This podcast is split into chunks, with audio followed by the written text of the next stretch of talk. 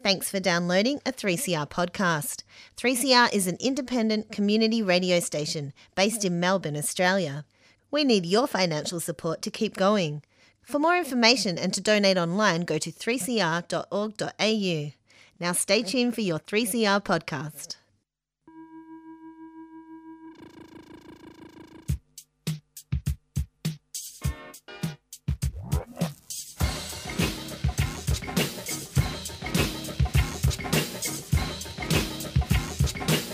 歪んだ意識と節くれだった。あどうですか。あそうですか。えー、それいいですね。溢れる魚とネオンの産業大人の女と子供の男透明な音と汚れた音符大人の男と子供の女。溢れる魚とネオンの産業大人の女と子供の男。透明な音と汚れた音符大人の男と子供の女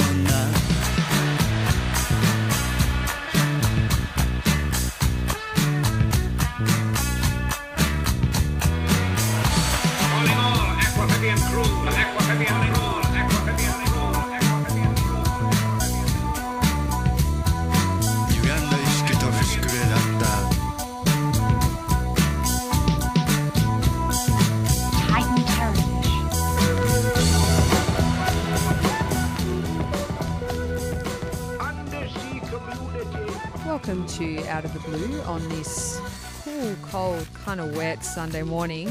My name's Donna. I'm joined in the studio by Fum. And today's show is all about spy cetaceans. Uh, before we start, though, I'd like to acknowledge that the traditional custodians of the land um, 3CR is broadcasting from and pay our respects to their elders past, present, and emerging, and acknowledge that this land was never ceded. We'll be back very soon with the rest of today's show. Stay tuned. You're listening to 855 AM 3CR, and this is Out of the Blue.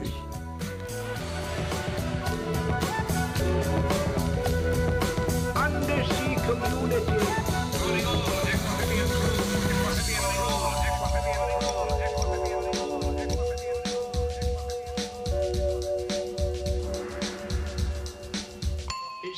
Anemone cocktail followed by oyster liqueurs.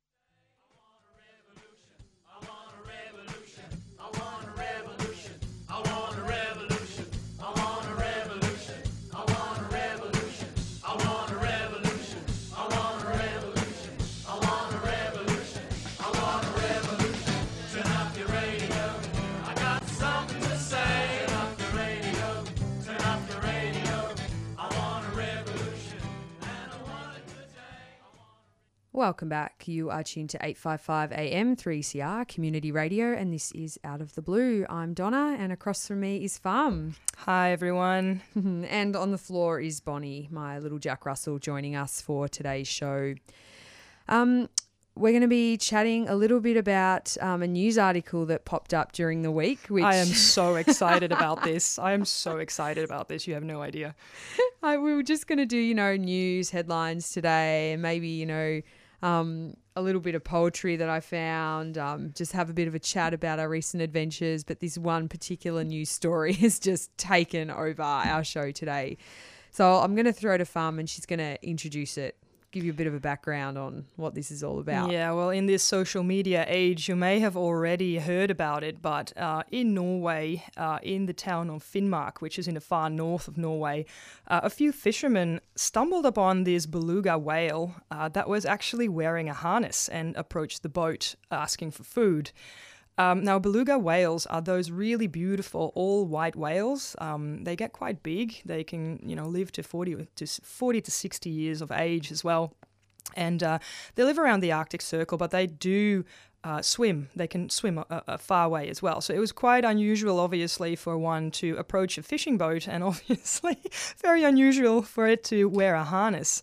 Um, there's videos online that, that you can Google if you want to see, because a fisherman filmed the whole the whole thing, and um, the harness looked like it could be used for, to mount a camera, or possibly, obviously, a weapon. So you know, within minutes, basically, there were all these um, allegations of uh, Russian Russia, um, who has a few naval bases in the area, uh, training these beluga whales um, to be spies and to be weapons of war, and this one may have escaped.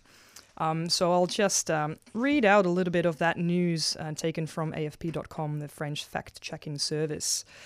Um, so, more than a week after this beluga whale was first spotted by the fishermen in the Arctic waters of the coast of northern Norway, people still don't know where it comes from, so the origins are still unknown. Um, they called a marine biologist called Jørgen Ree who is working with the Norwegian Directorate of Fisheries, and they tracked down the, uh, the animal again. Uh, on April 26th, and they managed to remove that harness that um, it was wearing, and it had a, a, mount suited for this action camera, and it also had the words "Equipment St. Petersburg" printed on the clasps. So that's pretty interesting, um, you know, because if you're Russia, why would you print it in English? So. Uh, Wiig said that he believed that the whale could have come from neighboring Russia, where he believed it may have been may have escaped an enclosure because it was so calm around humans and it would come up to boats and, and try to engage with people and ask for food. Um, so he supports the theory that the whale could have been trained by the Russian Navy uh, because it is quite well known that both the US and Russia have trained marine animals before uh, for military purposes, and we'll talk a little bit more about that later. Um, so, because it was so at ease with people around it and the markings on the harness, um, the Norwegians started speculating immediately that it was a Russian spy. That's actually the first thing that I said when my friend read out this article to me. I'm like, it's Russia. I know it is. However, Moscow has not issued any official reaction, um, but they did quote an officer in the media um, who has mocked the idea that they could have anything to do with it because he said, well, you know, we're not stupid enough to leave our phone number and our calling card on a piece of equipment if we want this animal to be a spy, uh, which kind of makes sense, There's right? Some kind of reverse psychology, maybe. I don't Like, know. it's- Yeah, tricksy, tricksy. Um, it is true that the Barents Sea, which is that northern sea to the north of Norway, is a strategic geolo- geopolitical. Holy moly. geopolitical area where Western and Russian submarine movements are monitored. So it is quite well known for, you know, people keeping an eye on each other there. Uh, it's also the gateway to the northern route that shortens maritime routes between the Atlantic and the Pacific Ocean. So there's a lot of shipping going on there as well. Um, there's a scientist called Dmitry Glazov who works for the uh, Severtsov Institute of Ecology and Evolution of the Russian Academy of Sciences, um, who was able to confirm that the Russian Navy had programs involving whales and that they were in part operating out of Murmansk, which is a town there. Um, it is a fact, he says, that the military has these animals, and among other things, they used them during the Sochi Olympics, the Sochi Olympics, um, Glazov said on Monday. Uh, there are also private travel agents around that area who are advertising tours, so people can go and meet and dive with the belugas who are kept in enclosures uh, in the White Sea, south of the Kola Peninsula. So that is also a, um, a possible uh, place where this animal could have come from. The harness has been uh, transferred to the Norwegian Police Security Service, um, but the communications officer there said it was really unclear whether they would find anything because you know it's just that one harness. Um, and so the whale is not a suspect in their investigation for now, they said. so it doesn't have to come in for questioning. At the moment, um, the latest news is that it's actually still hanging around the harbour. It is trying to engage with people and fisher people. Um, which is kind of it's a bit of a worry because it, it obviously shows you that this whale was in captivity for quite a while. They're not sure if it's hunting on its own as well so they're not actually sure if it will be able to survive. So people are feeding it at the moment um, even though the experts say please don't because it needs to start working out how to feed itself Yeah. basically. Um, but depending on how long it has been in captivity you know we don't really know if it's going to be able to do that. So um, so far, nobody has come forward to claim it, which is quite interesting. Um, there is another theory going around where people are saying that it may have come from um, a place in St. Petersburg, Florida, in the USA, because it said equipment in English, uh, where there are known SeaWorld and you know those kinds of uh, aquariums and things like that that have belugas and belugas are known to be able to swim very very large distances especially the younger males However, you would think by now that if somebody was missing their beluga, they would have come forward by now. Um, yeah, I don't know about you, Donna, but if my beluga was missing from my backyard, I'd probably some put it on Gumtree or something. so St. Petersburg, uh, whereabouts did you say? In Florida. In, Florida, yeah, okay. Because I was just doing before we started the show, um, just a bit of research about the history of using um, dolphins and seals and beluga whales and whatnot. Um, and it, yeah, stems back to the 1960s as far as I could see. Um, but the US Navy have a base in on the other side in um, California where they do a lot of this work. So, yeah, several bases perhaps around the country. Yeah, it has been speculated that the beluga may not have come from St. Petersburg in, in the area where it was found because belugas don't actually do really well up that end when it's really, really cold because it does get to minus one in the seawater Yeah, okay. uh, in winter, and it is actually really too cold for belugas, really. So um, they don't think that those animals are suitable for that area, so they wouldn't have been procured for you know working there with the Russians. Uh, however, they do use uh, seals there. And that is quite fascinating. I mean, hearing this story, it really made us dive deeply into this phenomenon of, Oh, of such you know, a bad pun. yeah, Good but bad. I know. It's got, got to have an ocean pun on an ocean show, right? We're not So- watering them down. That's right. Oh man, you are officially the funniest person on the radio, Donna. I've got your seal of approval. Thanks. You really do, yeah.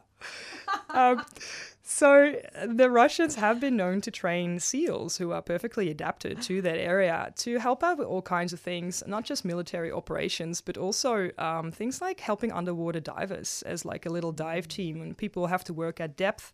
Um, SEALs can um, keep an eye out for them. They can go and retrieve tools and bring tools from the surface and back.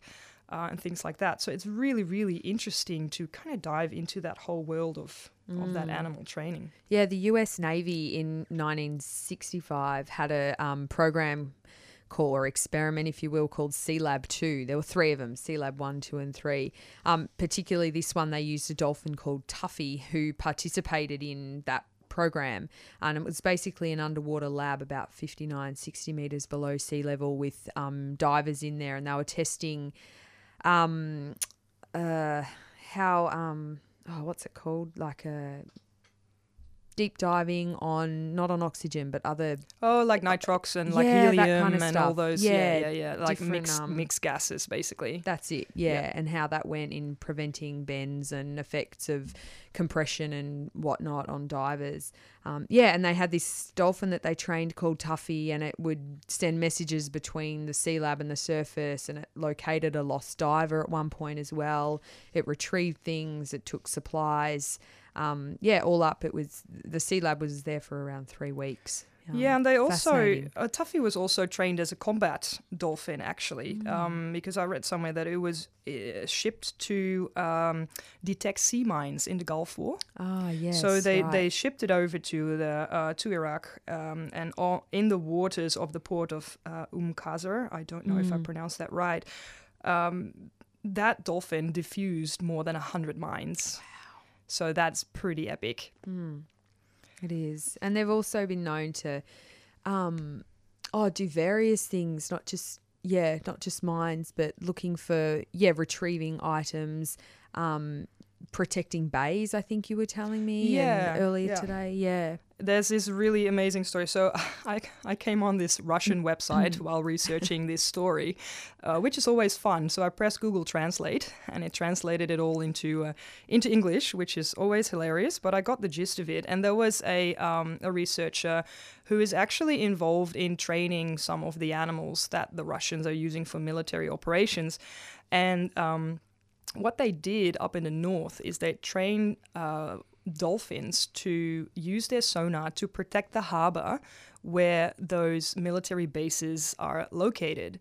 Um, because dolphins obviously have a, quite a large range with their sonar and nothing escapes it. If they are trained to protect that harbor and by constantly looking for divers, uh, submarines, that sort of thing, and then report back uh, immediately if something's going on, uh, that is an amazingly valuable resource. And um, there's this really great story that one of those trainers told where uh, they were doing military operation trainings, and what happens when they do that is they'll they'll pitch you know like a team of special ops, a team of special forces, and they'll they'll tell them you need to take that navy base. And then obviously the navy base is being told you know you might get invaded some someday um, without any of the details and they'll just have to work it out and you know and it's it's kind of a game but you know proper training.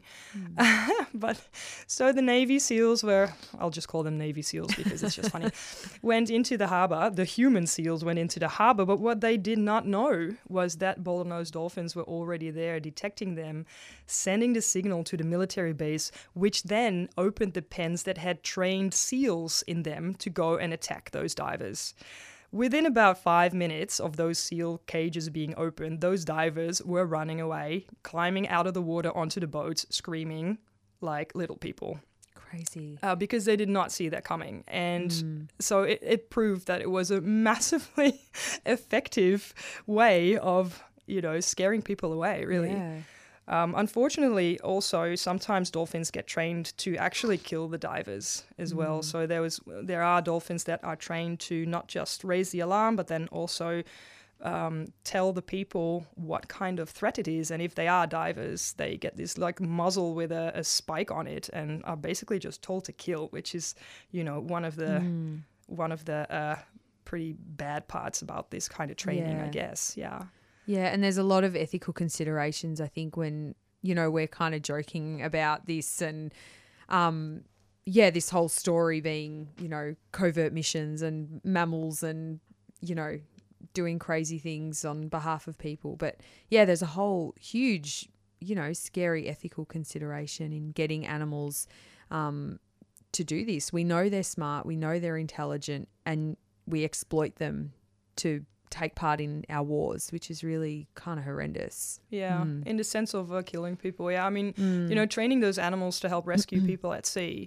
You know, totally different story, obviously. And, and the U.S. has five different naval bases where where dolphins and seal uh, sea lions are being trained also for those purposes. But when you read stories like that, you know, you're asking a dolphin to kill a person. Yeah. Um, and we know about their intelligence. Um, yeah, that's a massive ethical thing. And Yeah. Um, didn't you say, Donna, before that in the US they have to abide by some international guidelines when it comes to using these Yeah, they for had these a- kind of work? Yeah, on the US Navy Marine Mammal, Mammal Program website, they kind of outline their the different protocols that they're abiding by, um, and specifically specifically that they use uh, positive reinforcement, and that's all. So it's not that negative, you know, shocking or um, anything Yeah, like no that. to the punishment. They don't use Yeah. punishment for the training. Yeah, Yeah, yeah. yeah.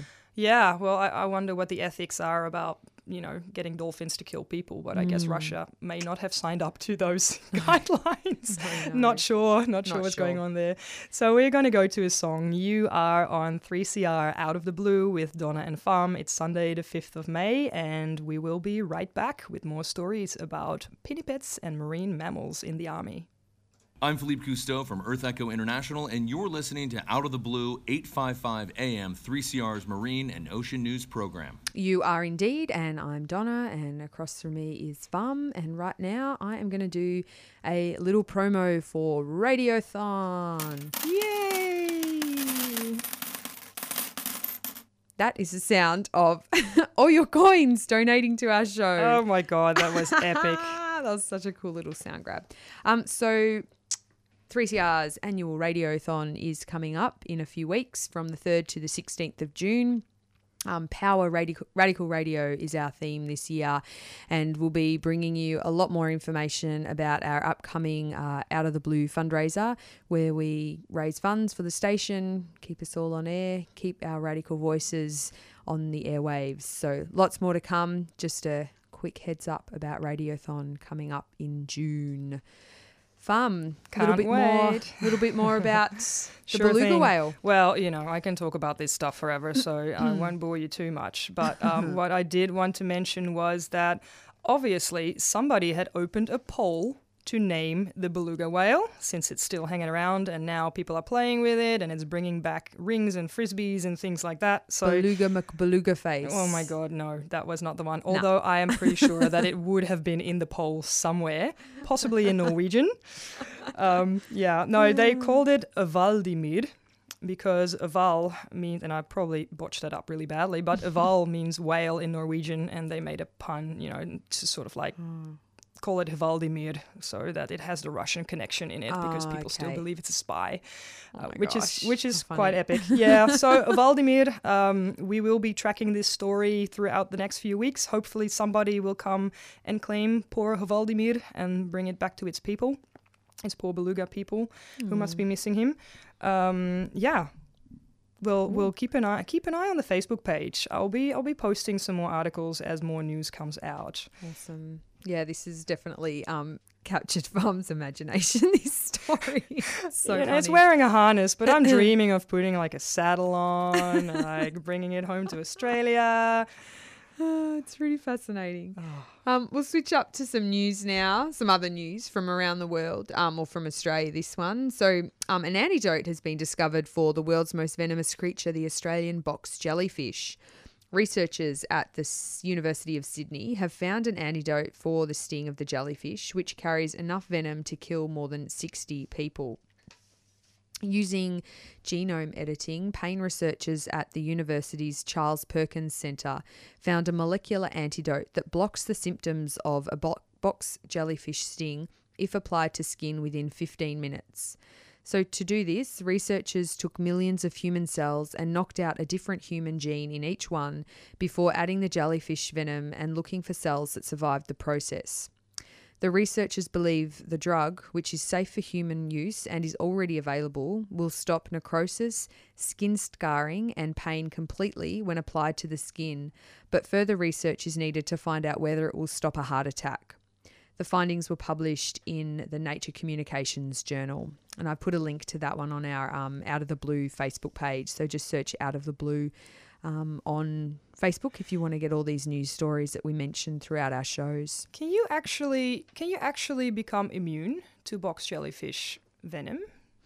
If it doesn't kill you, I mean, because I oh I got to share this story. It was so wacky.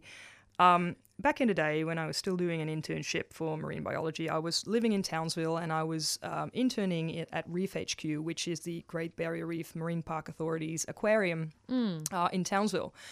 And we, when the season was right, we would have one of the aquariums as a box jellyfish display. And so one day I was there in the lab and this guy comes in and he was he was something else. Um, one of those you know like wild west queenslander people with really super tanned brown leathery skin. You can't really tell how old he was because he could have been you know 80 or he could have been like 45 but just spent a lot of time in the sun um, wearing super short shorts like ridiculously short um, and with this wild glint in his eye and, and he came in and he said oh where do you want me to put these jellies miss Great accent. and and um and he was carrying this massive bucket full of box jellyfish and apparently he was the guy who you know was always out there on his little tinny fishing and uh would every year he would catch these box jellies and and I said, "Oh wow, that, that's amazing!" And they weren't huge, you know, they, they fit in the box, but they're definitely box jellies. And he grabbed one by the by the head, by the hood, and he said, "Oh yeah, yeah, you know, I've been doing this for so many years. Watch this." And he sticks out his hand, No his way. arm, and he slaps this box jellyfish, tentacles first, onto the soft part of his lower arm, of his bottom arm. So like the you know the soft bit uh, around the wrist and the um, up to the elbow, and he just slaps those tentacles up there. And I was ready to call, you know, triple zero. Yeah. And he just stood there smiling like a maniac and like cackling, saying like, "Oh yeah, no worries. I've been doing this for years. They don't get me." So I'll never forget that. I thought he was going to collapse in front of me, Hmm. but he just, you know, hopped out back into his tinny Yeah, and right. and disappeared into the sunset. It was almost mythical. Wow. Fascinating. So I if you know anything about box jellyfish, please do get in touch with us on the Out of the Blue Facebook page because I would love to know if you can build up a resistance against the venom. Or if you're that guy. If that you're that met. guy, if you are you're still that guy. alive, please contact me. This was 2004, so maybe, you know, an Irukandji may have gotten him by now. But if it's not, please do contact me. I would love to know. Oh Um, Maybe it was just the leather skin that protected him. Well, it would not surprise me. Yeah, yeah. just he kind was, of- he was made out of leather. That man, he was tough as Oh nails. my gosh, those people. That's the true Queenslander. It was lovely. Oh man, uh, that's pretty much all we've got time for on today's show. Thank you very much for tuning in. You've been listening to Out of the Blue on 855 AM 3CR Community Radio. You can find us online. You can listen to our show again at www.3cr.org.au forward slash radio blue. Um, uh, we've also got a podcast, a Facebook page, and Radiothon. Radiothon coming up. Have a great Sunday, everyone. Next up is Sally with Out of the Pan.